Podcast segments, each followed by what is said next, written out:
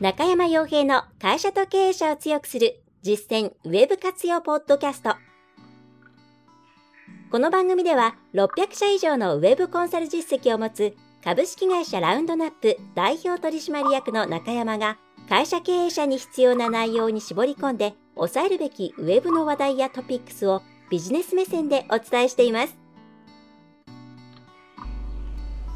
皆さんこんにちは。ラウンドナップコンサルティングの中山です。それでは本日も会社と経営者を強くする実践ウェブ活用ポッドキャストを始めていきたいと思いますのでぜひとも最後までお聞きいただければと思います、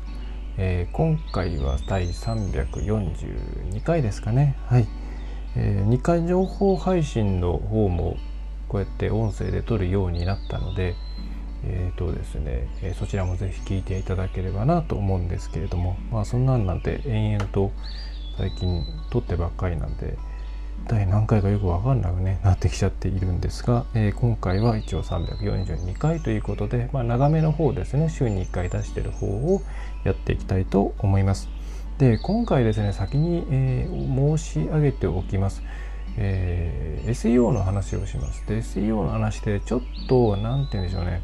まあ業界ある程度 SEO を分かっている人向けになってしまうのかなという内容ですね。ただうんとまあその何でしょうねえー、っとどう言ったらいいかな。えーまあ、その SEO っていうものをよくわからないなんだかどうなんだろうっていう方も、まあ、今後どうしていったらいいのかと。あとは一体今 Google は何に困っているのかというところを知っておくことは非常に重要になってきますし情報の受け取り方みたいなものも変わってくるので、えー、ちょっとあの聞いててよく分かんないなとかいう方もいらっしゃるかもしれないんですけどもちょっと今回は最後まで是非聞いていただきたいなというふうに思っています。で今回の内容はですねまあヘルプフルコンテンツアップデートですねまあいろんなところでこの話してるよねっていうふうにね今思った方もいらっしゃるかもしれないんですけどもちょっと違う話をします。でうんとまあ一般で語られている内容って、まあ、Google の公式の発表をもとにですね、えー、まあこういうこんな感じなんで、えー、なんだろうな、まあ、今まで通りっていう方もいればまあうんもっと気をつけてで何でしょうね、えー、人に役立つコンテンツを作りましょうねみたいなこう玉虫色というかですね、えー、結局よくわからない状態の内容がまあ多いような気がするんです。でまあ仕方ないですね。あのよくわかんないんですよ正直今回の。内容ってただまあ分かんないけれどもこうなんじゃないかっていう予測は立てられるかなと思っていてまあ、それで私の方も情報を集めたりとか、まあ、自分の中で、えー、特に Google のこの動きとそれから、えー、AI ですねアルゴリズムとかそういう機械学習とかそういうところ、え、それからまあ今 SEO 界隈で特に海外の方で一体どういうことが行われているのかというあたりをもとに Google ってこういうことをやりたかった。やりたいんじゃないかえー、ということをちょっとまとめてみました。まあ、これ多分本当は黒板でね、ホワイトボード付きでやった方がいい、良さそうなもんなんですけど、うんと、予測なんですよ。ちょっとこれが合ってるか合ってないのかっていうのは、うん、まあ、保証はできないので、ですが、まあなんかこういうことを考えなきゃいけないんだなっていうところも含めて今回聞いていただけると嬉しいなと思います。はい、えー、よくわかんない言葉出てきたら是非検索をしていただけると嬉しいなと思います。はい。ではですね、えー、構成としては、えー、今回の helpful コンテンツアップデート、まあ、これの内容についてはあんまり深く突っ込みません。あのいろいろ検索していただければ出てくると思うのでね。えー、ただ、この helpful コンテンツアップデートのおかしな点というかですね、まあ、奇妙というかな、まあ、不自然な点っていうのがやっぱりあるんですよね。でそれについてまずじゃ、えー、最初に取っかかりっかかりとして、えー、触れた後にじゃあうんそうこの特にこの人のためのコンテンツ、まあ、People First コンテンツかな、えー、コンテンツ for People っていうものが実際どういうものなのか文字通りに受け取って良いものなのかそれとまあ、サーチエンジン向け検索エンジン向けのコンテンツは作らないようにっていうね内容がありますけれどもそもそも検索エンジン向けって何だと？というところを、えー、公式ブログの内容を、まあ、元にしながら多分こういうことなんじゃないかっていうところを次に、えー、やっていきます。はい、でそれ、えー、まあこれももちろん仮説なんですけどね、え、でそれをもとにじゃあまあ、それが正しかったらうーん、まあ、Google は今回それでじゃあ何をしようとしているのか本当はというところをやってでそれをもとに、えー、じゃあ今後こういうことをやっていかなければいけないね SEO に関してはというところまで、えー、まあなんとかこう一気にねあのあんまり長くならずにやっていければと思います。はいまあ、こんなことを考えるんだな SEO の人たちはみたいに考えていただくといいのかなと思います。もう今ですね、あのただ昔みたいになんかこうコンテンツのことだけ考えてとかバックリングのことだけ考えてとか、うん、それだけだと SEO できないんですよね。まあ、広告もそうなんですけど機械学習とか、えー、AI とか、えー、それから、まあ、それの周辺知識っていうものも含めて把握していないとまあやっぱり厳しいなというのは改めて今回感じて、まあ、かろうじて私もですね正直そんなにまだ詳しくいいとは思っていなくて勉強中の身なんですけど、まあ、まあ、ある程度今基礎と呼ばれるような本は、えー、読んできたので、まあ、その辺はちょっとえー、盛り込んでいけるかななんていうふうに思っています。はい。まあちょっとそんなことで、えー、さておき、早速いきましょうか。はい。じゃあ、まず一番最初にヘルプフルコンテンツアップデートについて、まあ不自然というかですね、うん、どういうことなんだろうなっていうポイントを、えー、についてですね、まあこれ多分感じてる人も多いと思うんですよ。で今回のエルプフルコンテンツアップデート、えー、まだ日本語版ないですけれども、え、英語版の方では、え、What creators、え、should know about Google's Helpful Contents Update というブログが Google のサーチセントラルの方に上がっております。えー、まあ、直訳するとですね、うん、なんて言ったらいいかな、そうだな。まあ、Google のヘルプフルコンテンツアップデートに関して、えーまあ、コンテンツクリエイター、まあ、コンテンツ入れない方がいいか。クリエイターが、まあ、情報を発信する側が知っておいてほしいことっていうような内容ですかね。はい。まあそんなに長い文章ではないです。3000文字ぐらいですかね。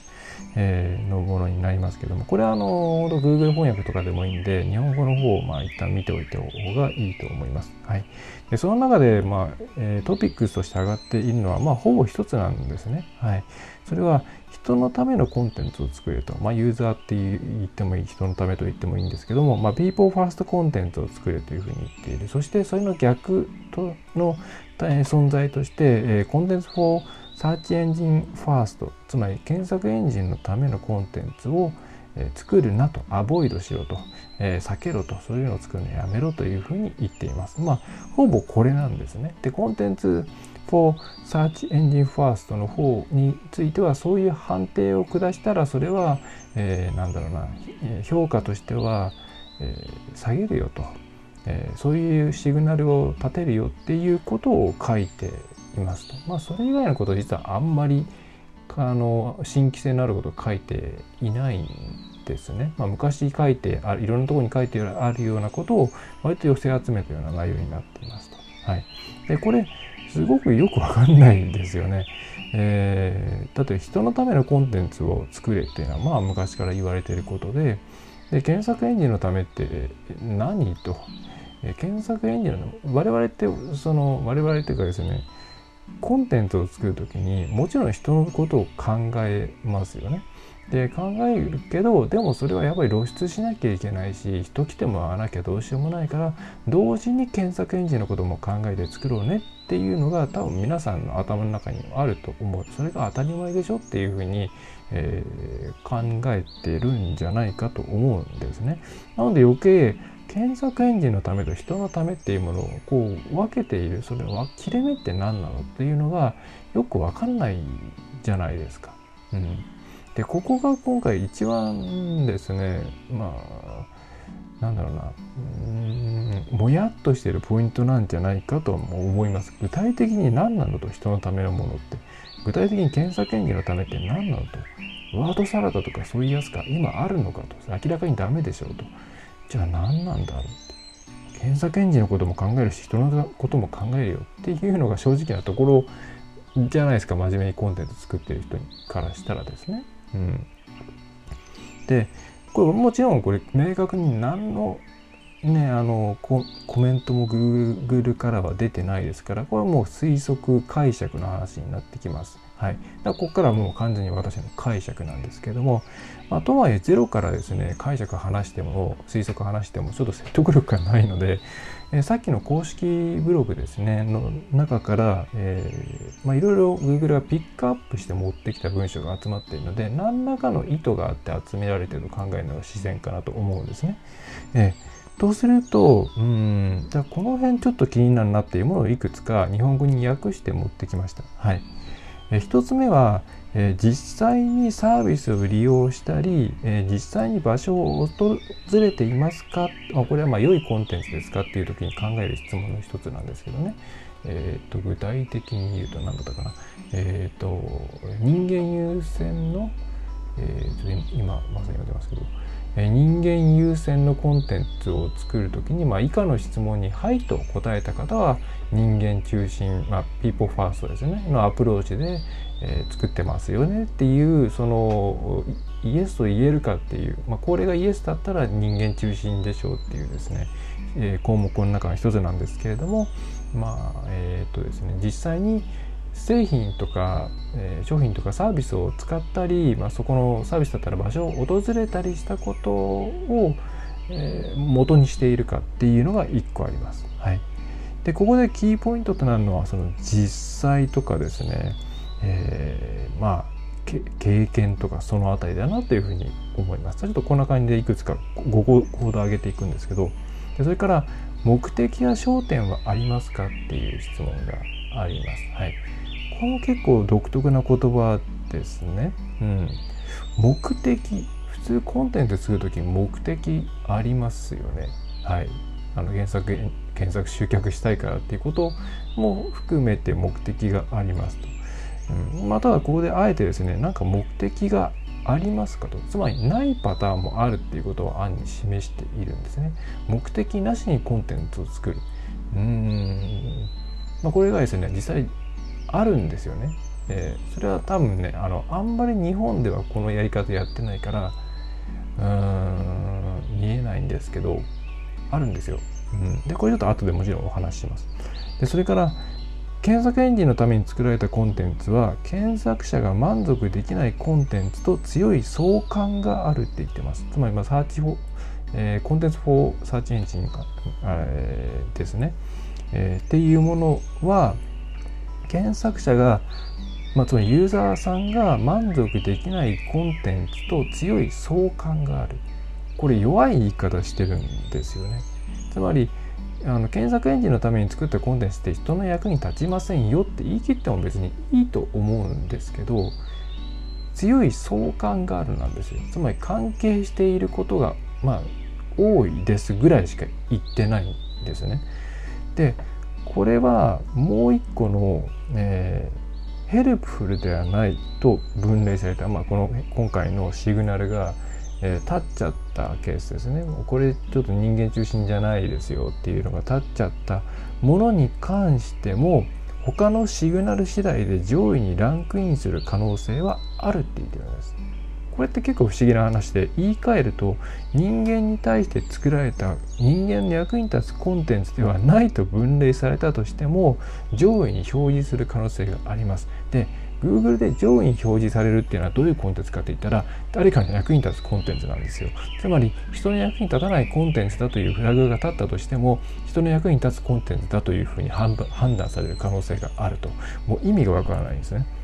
うん、でこれ意味がわかんないんですけどこれ文字通りに受け取るから意味がわかんないんだと思っています。つまりこの今回 helpful って言っているものその、えー、なんだろうなね、今回の helpful と従来の人の役に立つっていうのは多分違う概念なんです。だとすると今回のその helpful コンテンツアップデートで、えー、ダメだというふうに判断されるようなものでも、えー、結局誰かの役に立っているものであれば上位に表示しますよ。うん、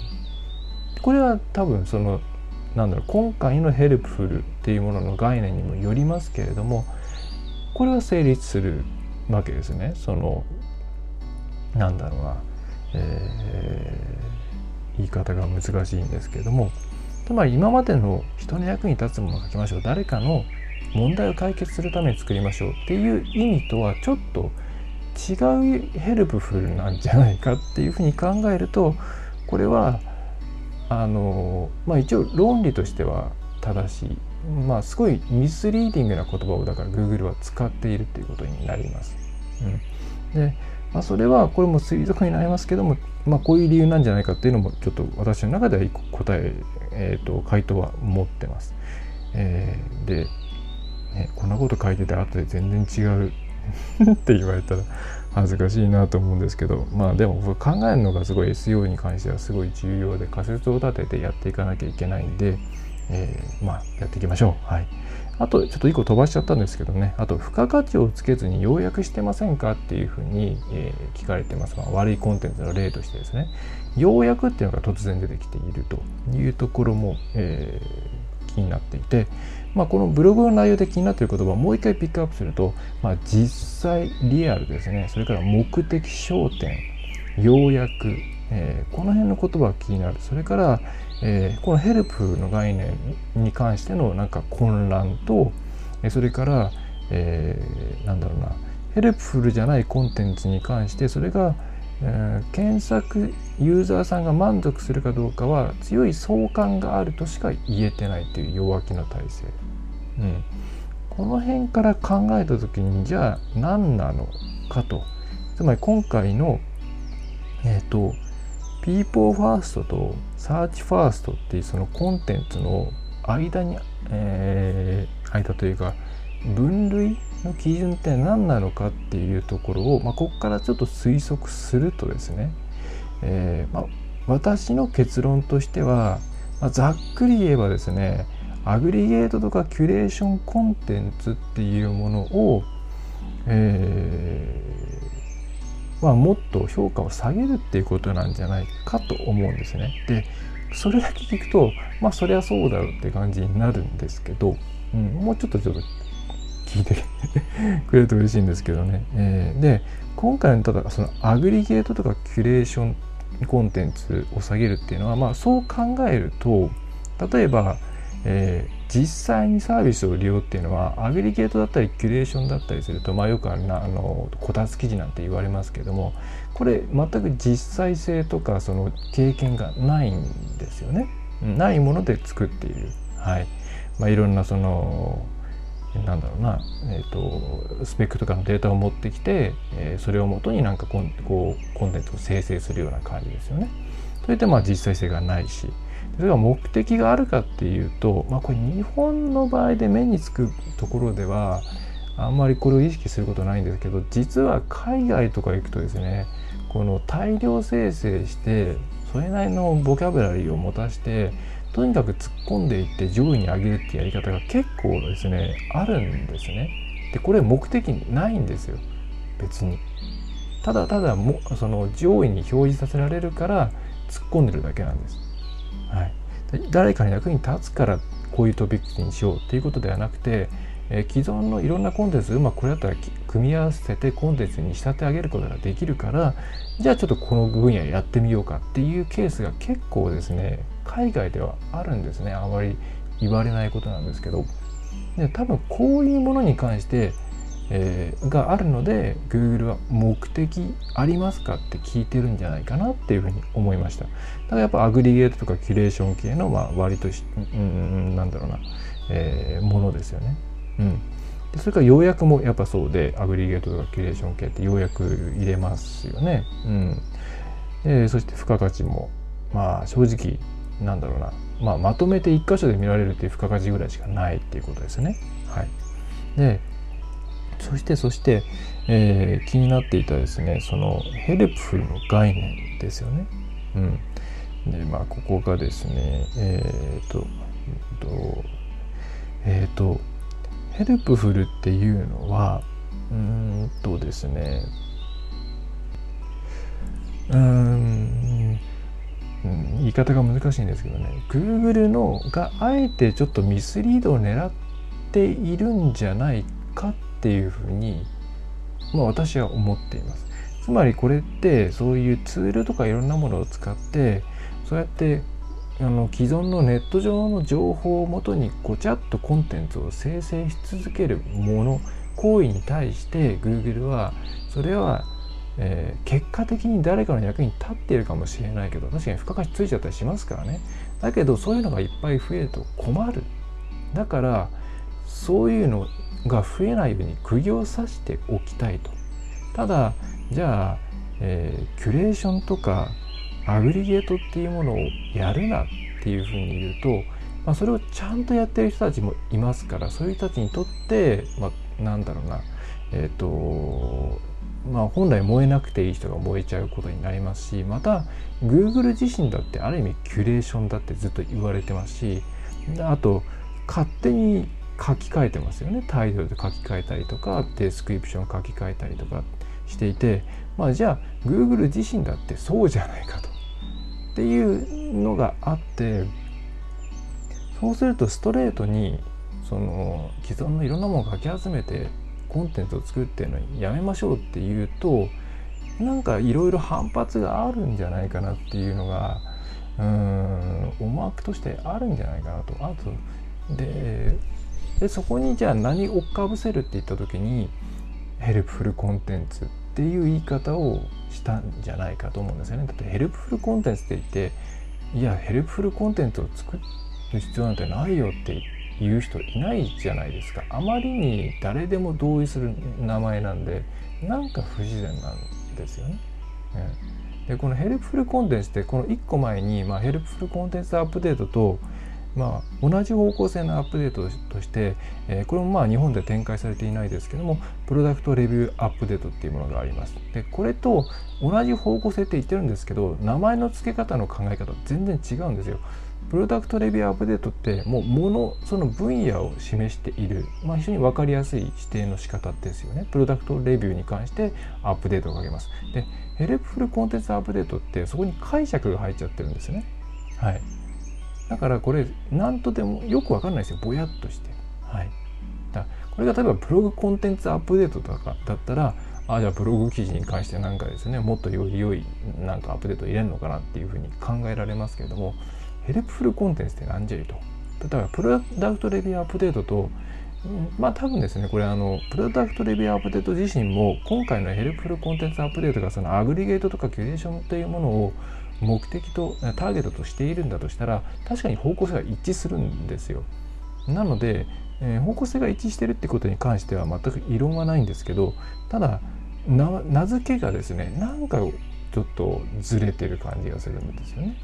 だからそうするとこれはそういううんまあなんだろうなえー、いろいろ Google の思惑の上での名付けなんじゃないかなと思っていてあんまりこの名前にだからこだわらない方がいいと思っていますと。はい、だからシンプルに今のところ私としてはアグリゲートとかキュレーション、まあ、それから、まあ、このあと、えー、出てくるんですけどもうん要はですね、えー、本当にまとめてしまうと AI ライティングあるいは AI ライターツールとのバトルの一つの局面だと思ってます。はい。まあ、いきなり出てきました。AI ライター。はい。えー、っとですね。どうしよう。どっちから話そうかな。AI ライターとは何かっていうのを話したらいいのか、えー、どうしようかな。うーんとですね、えー、どうしようかな、えー、じゃあちょっとじゃあ AI ライターの話あとちゃんとします。えっ、ー、とでさっきアグリゲートとかキュレーションこういったものを下げますっていうのはまあこれ昔からそういう傾向はあるんですよね。要するに、えー、一番古いとこから言ったらですねまあアグリゲートキュレーションではないないないわけではないのか。まあ、自動生成モデルっていうことを考えると同じ方向かもしれないんですけどワードサラダってありましたよね。そのいろんな適当なあのキーワードの周辺の言葉とかをガッチャンコしてですね、まあ、コンテンツに仕立て上げてまあ一時これで結構上がる分に上がった時代が何年前だろう。もう15年20年ぐらい前かな、えー、もっと前、うん、もう覚えてないんですけど。えっ、ー、とがありましたと。あと RSS アグリゲーション。だからいろんなところのですね記事で、まあ、特にワードプレスとかが広まってくるともうフィードが普通今まではそれまではあのホームページにフィード RSS とか RTF っていうものをつけているなんてレアだったんですけどもまあ無料ブログとかだけですよね。ワードプレスなんかのデフォルトでついていますから、まあ、そういったものをうまくガッチャンコしてコンテンツを作り上げるみたいなやり方、まあ、RSS アグリゲーションみたいなものがありましたとあとはスクレーピングですよね他のサイトいろんなサイトのコンテンツをいろいろ持ってきて、まあ、コンテンツだったりメールマガジンだったり、まあ、いろいろありますけれども、まあ、それでサイトを仕立て上げるみたいなそういう、まあ、これは目的がないだけれども、えー、なんだろうな、えーまあ、内容としてはまとまっちゃってるとこもあったりして、えーまあ、評価されていることがあったりする。そういう流れがある中でこれがまあとはいえこういうものに関してはやっぱ Google としてもですね重複コンテンツの観点とかえっ、ー、と日本語の解日本語じゃない、えー、言語解析ですよね。ナチュラルえっ、ー、とえっ、とあえーまあ、ニューラルネットワークとかそういう考え方とかあとは、えー、言語解析ですよね、まあそのえー、アルゴリズムの中で言えば、えっと、なんだ、まあ、ハーミングバードからの系譜で、えー、バートとかですね、そういったものが、えー、作用することによって、まあ、こういうのは多分ほとんど分かるようになってるんですよね。うん。でもそこにですね、もう神風の、神風って言っちゃいけないのか、急に飛んできたのが AI ライターなんです。まあもちろんこれ今年から始まったことではなくて、いつからなのかな。ちょっともう、あんまり、あの、名前は出さないです。あの、それで広まってもあんまり良くないと思うんで、えー、出さないですけど、まあ、日本ではねあの公にこれ出してるとこないと思いますやっぱりちょっと印象悪いですからね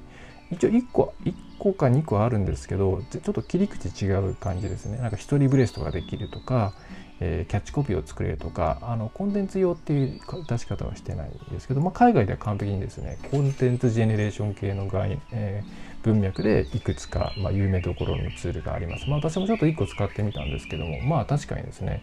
えー、最初にトピックスを入れると目次が生成されて目次をごとにですね、えー、そこから文章を生成するっていうのがですね、ポンポンポンとできていくっていうですね、まあ非常に恐ろしいツールが、えー、あるんですけれども、まあこれが、えー、1個じゃないですよ。本当にいっぱいある。で、っていう、実は AI ライターっていうものが、まあ、AI ライティングツールっていうものがかなり海外では、えー、広まっていてユーザーも増えていますと。でこれ何が厄介かっていうと AI なんですよ。で Google って今までずっと何が、うんまあ、Google がその優位性を持っていたその一つの要因っていうのは AI っていう部分を独占していたんですよね。我々はやっぱり AI とか使えなかったずっと。うん、それはまあいろんな、まあ、まあ、リソースの問題もあるし一般化してないっていう問題もいろいろありますけどもだから Google は自前でいっぱいデータを持っていてコンピューターセンターを持っていて、えー、そこで、えー、いろんなアルゴリズムを、えー、こう作り込んでいくことができるけど我々はまあ人力で対処していくしかなかった、まあ、人力ないし我々が取れる範囲のツールでいじくるしかなかったっていうところに、えー、来たのが AI ライティングなんですよね。でこれ何が、うん、Google 的に嫌なのかというと嫌なのかって、まあ、こもちろん推測ですよ。別に Google がこれ嫌だって言ってるわけではないんですけど。えー、っとですねそのテキスト AI ライティングとかで作ら使われるそのえー、っとですねものが GPT-3 っていう一つのうんアルゴリズムって言ったらいいのかな、えー、があって、まあ、これが非常に高品質なテキストを生成してくれるんですね。はい、ででこの GPT-3 っていうのはあの機械学習でいうとそのトランスフォーマーっていうこれあのあのマイケル・ベイのトランスフォーマーでも、えーとまあ、もっと前のあのアニメのトランスフォーマーでも全然関係なくて、まあ、機械学習の分野でトランスフォーマーっていうものがあるんですね。まあ、いろいろ物物を生成したりとか、えー、作り出すものにか、えー、の、まあ、親玉というかベースになるようなものなんですけれどもそれの上に GPT-3 っていうのがあって、まあ、それでコンテンツの生成を行っているんですね。でこのトランスフォーマーの中にもう一つ、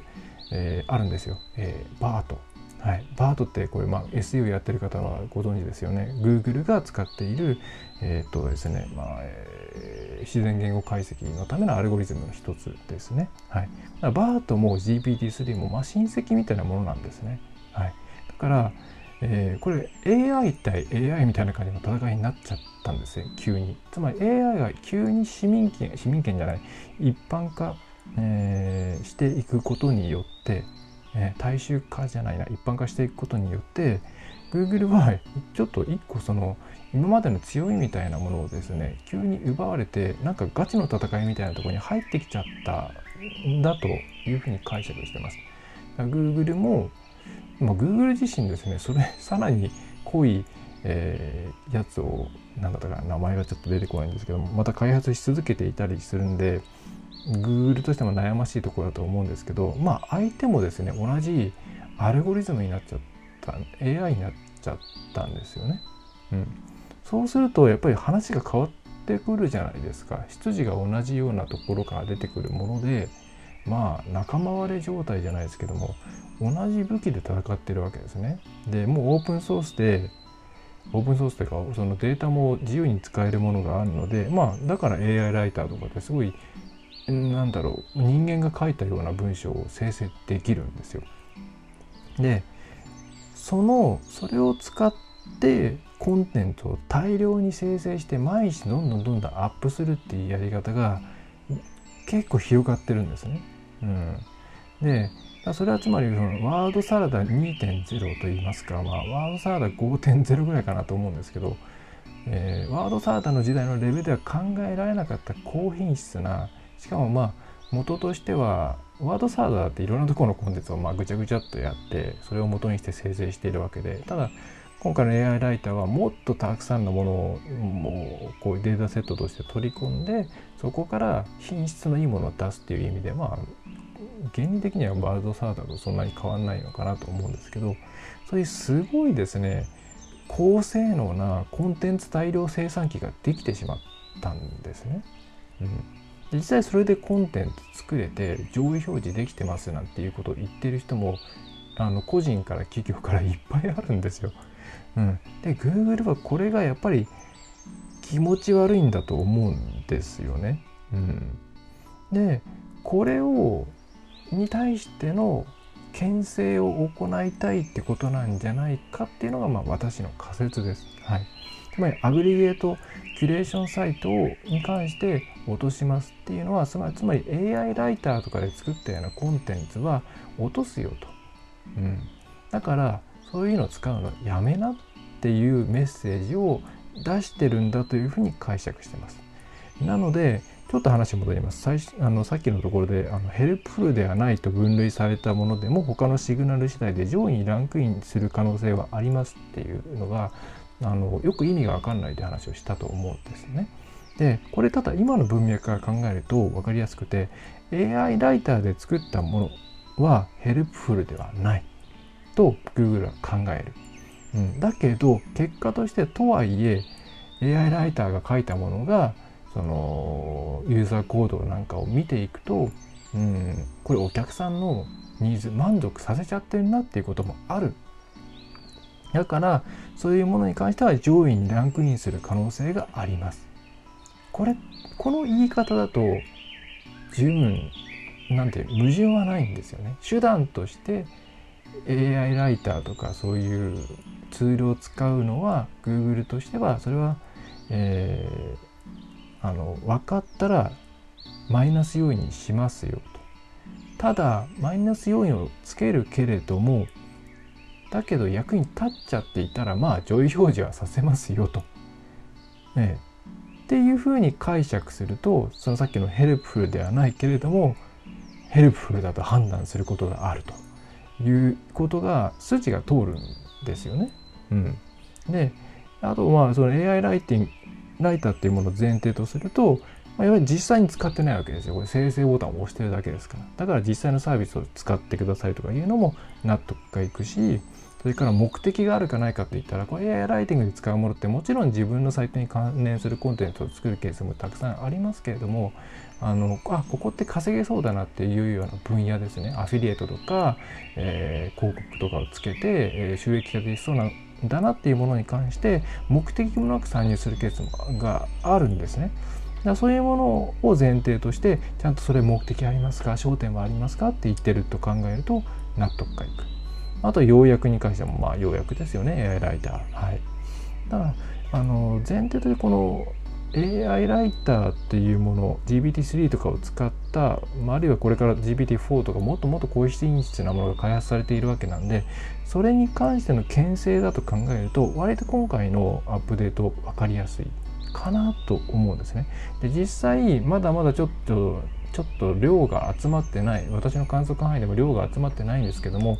落っこっているサイトっていうのがいくつか報告されていて、えー、その中のうんでいくつかはやっぱりですね、えー、旧来型のアグリゲーションうんとまあいわゆるその比較コンテンツみたいなもので情報を適当に外から、ね、並べていったようなものが、えー、サイトのほとんどを占めるようなところが起こっていたり、えー、あとはなんだろうな、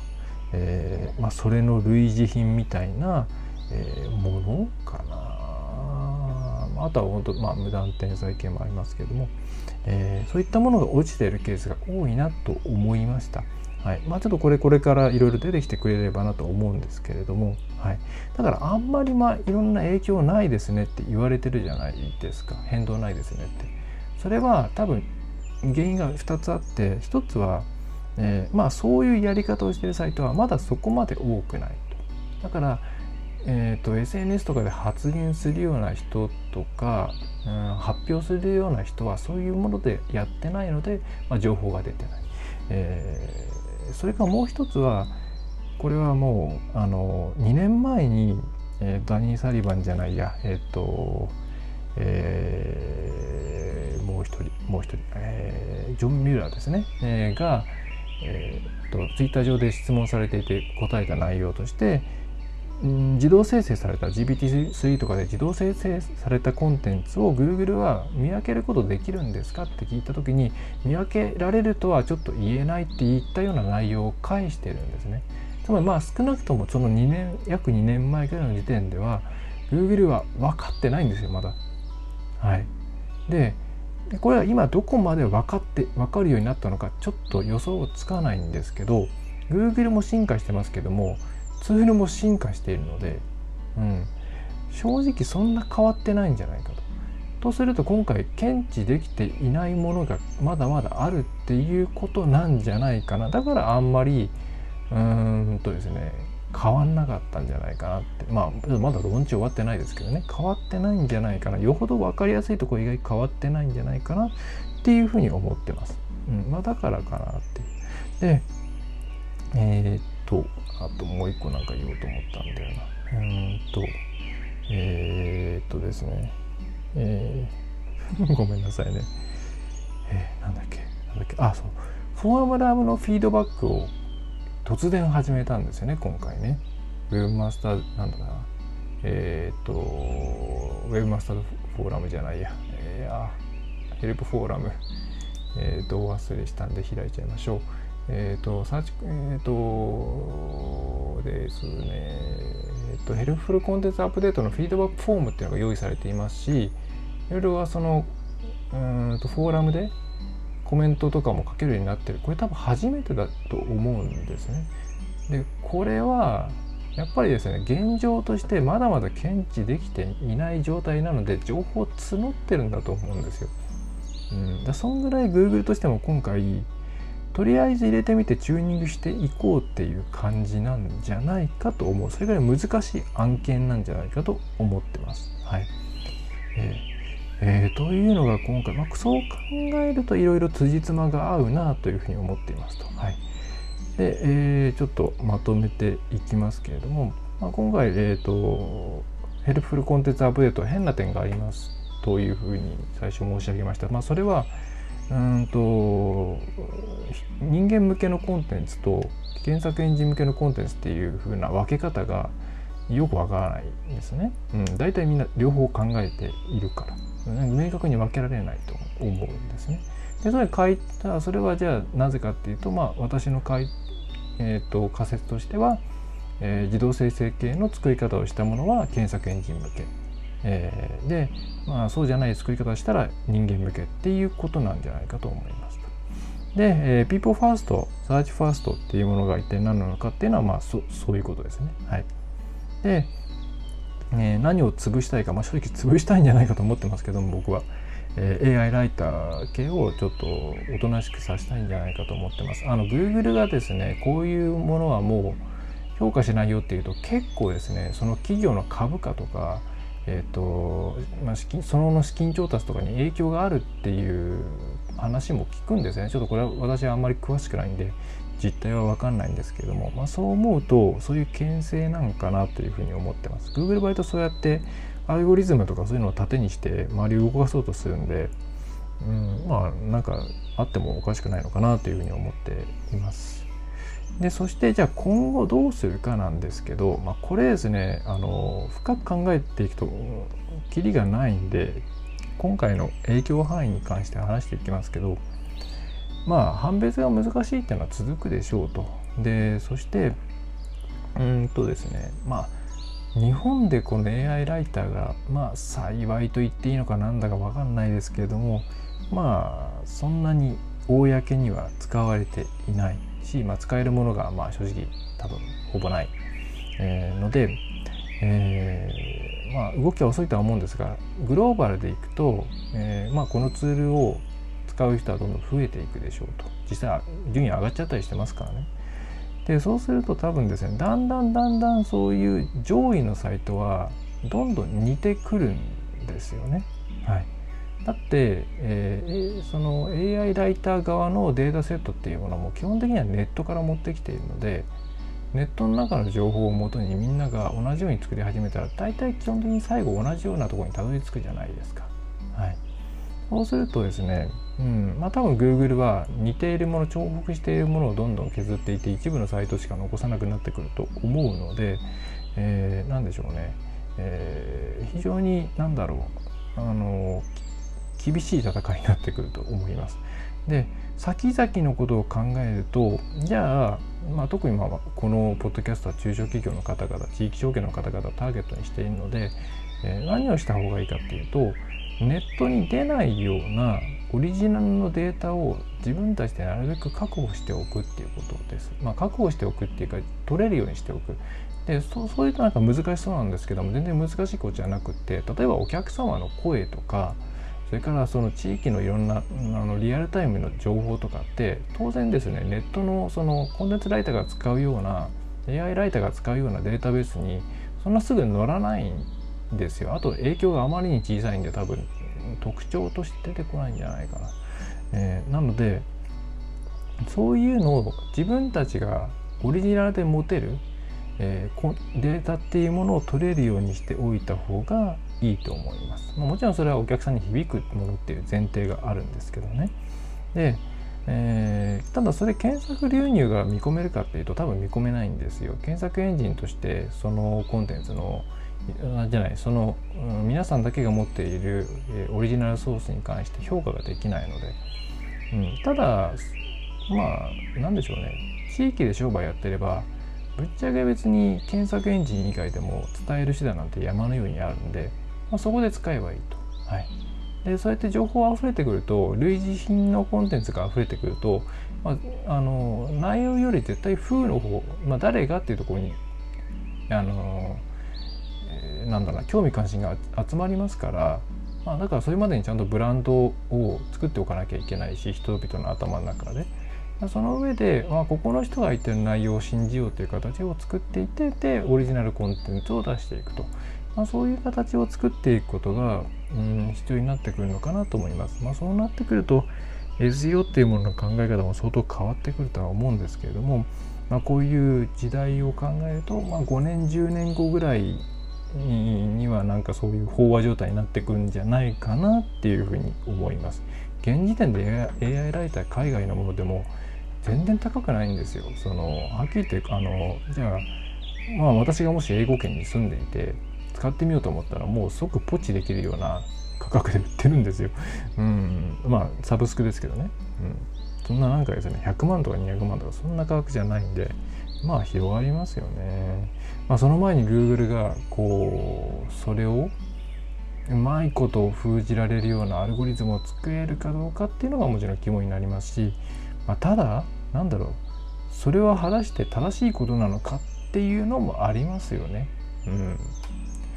非常に難しいところだなっていうふうに思ってます。そのリライトがダメとか言ってたらじゃあ Google もリライトしてるじゃんって話になりますし検索結果で結局キュレーションじゃんっていう声に反対できないと思うんですよ。はい。まあこの辺はもう回答なんかないです。これあの別に何だろう。別に Google だって営利企業ですからねあの使ってもらえるようにいろんなことをしていくだけですし、うんまあ、それに対して我々も別についていく義務もないですからやれることをやっていくという形でしかないので、うんまあ、ただ今回のヘルプコンテンツアップデートという非常によくわかんないものに関しては私はこういう解釈をして、えいます。えー、なのでうんなんだろうねまああなるまあそれに同意していただける方はそういう観点で今後も見ていただくと自分たちが何していったらいいのかなっていうのはちょっと分かりやすくなるかなと思いますしまあ違うんじゃないかっていう方はですね、えーえー分かんないですからね。これ違う可能性も十分あるのでえー、っとまあいろんなこと考えながらですね、まあ、もしよろしければ情報交換でもさせていただきながらというふうに思っております。はい、もうね SEO そういうこと考えないとやれない時代になっちゃったんで